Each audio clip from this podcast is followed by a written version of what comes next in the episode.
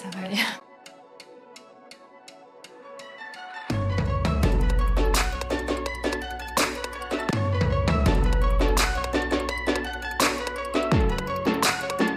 Le Kurdistan a son avenir en Irak, euh, déchiré entre une volonté indépendantiste qui euh, s'était affirmée euh, à l'automne dernier, dernier, qui s'est soldé par un échec avec ce référendum, et puis en même temps nécessité de transiger avec les autorités irakiennes sur un certain nombre de dossiers économiques, sécuritaires, etc.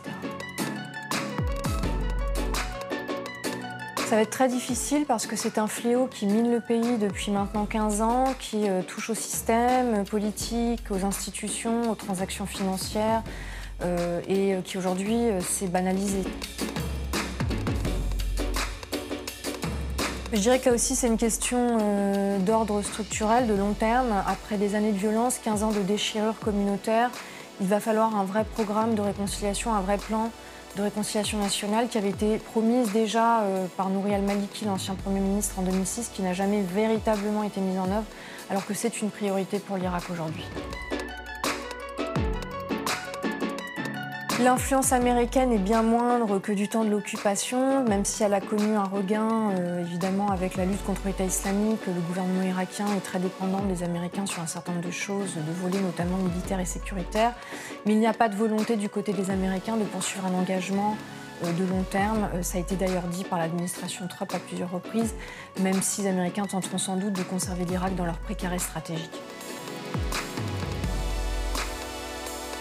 La question des djihadistes euh, arrêtés en Irak euh, pose un certain nombre de problèmes d'ordre juridique. Quelle juridiction compétente, irakienne, française, et puis divise profondément à la fois la société irakienne et la société française.